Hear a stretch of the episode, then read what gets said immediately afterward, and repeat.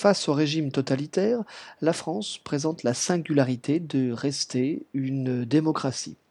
Une démocratie pourtant bien affectée par la crise des années 1930. La crise économique se manifeste par la forte baisse de la production industrielle, mais aussi des salaires, et par l'augmentation du chômage et de la misère des chômeurs. Les nombreux gouvernements qui se succèdent en raison de l'instabilité ministérielle se montrent incapables de résoudre ces crises. Et du coup, la crise économique et sociale débouche sur une crise politique.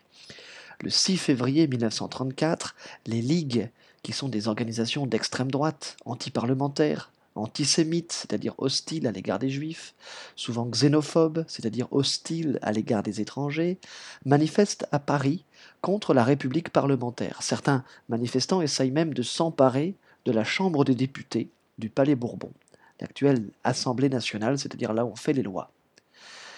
Suite à ces manifestations de l'extrême droite, eh bien, les partis de gauche les communistes, les socialistes, les radicaux, forment le Front populaire, c'est-à-dire un, ensemble. Ils vont s'unir autour d'un programme commun pour lutter contre ces partis fascistes, ces ligues qui ont fait vaciller la République ce 6 février 1934, et ils défendent un programme qu'ils résument en trois mots, pour le pain, la paix, la liberté. Le Front populaire gagne les élections législatives en mai 1936. Léon Blum, dirigeant du Parti socialiste, devient alors président du Conseil, c'est-à-dire chef du gouvernement, Premier ministre.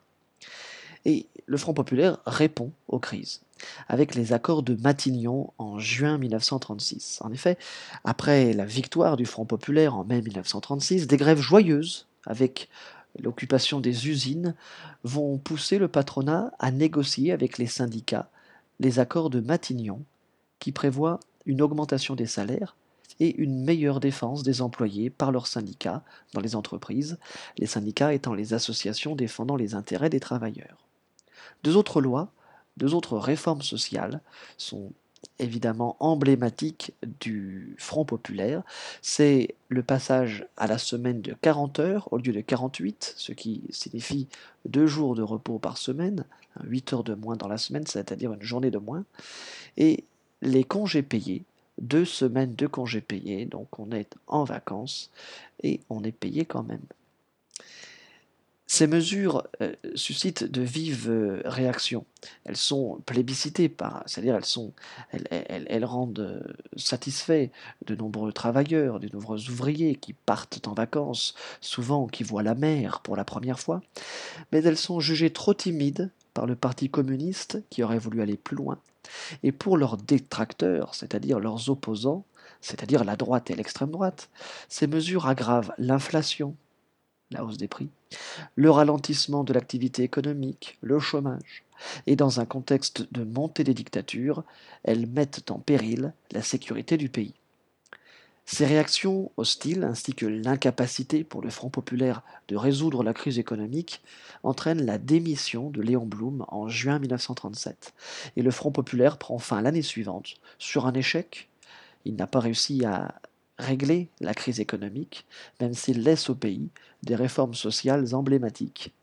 Léon Blum, en tant que juif et en tant que socialiste, cristallise toutes les haines de l'extrême droite contre lui. Rapidement, lisons les définitions sur ce, thème avec euh, les ligues d'abord, qui sont des ligues sont les organisations d'extrême droite dans la France des années 1930.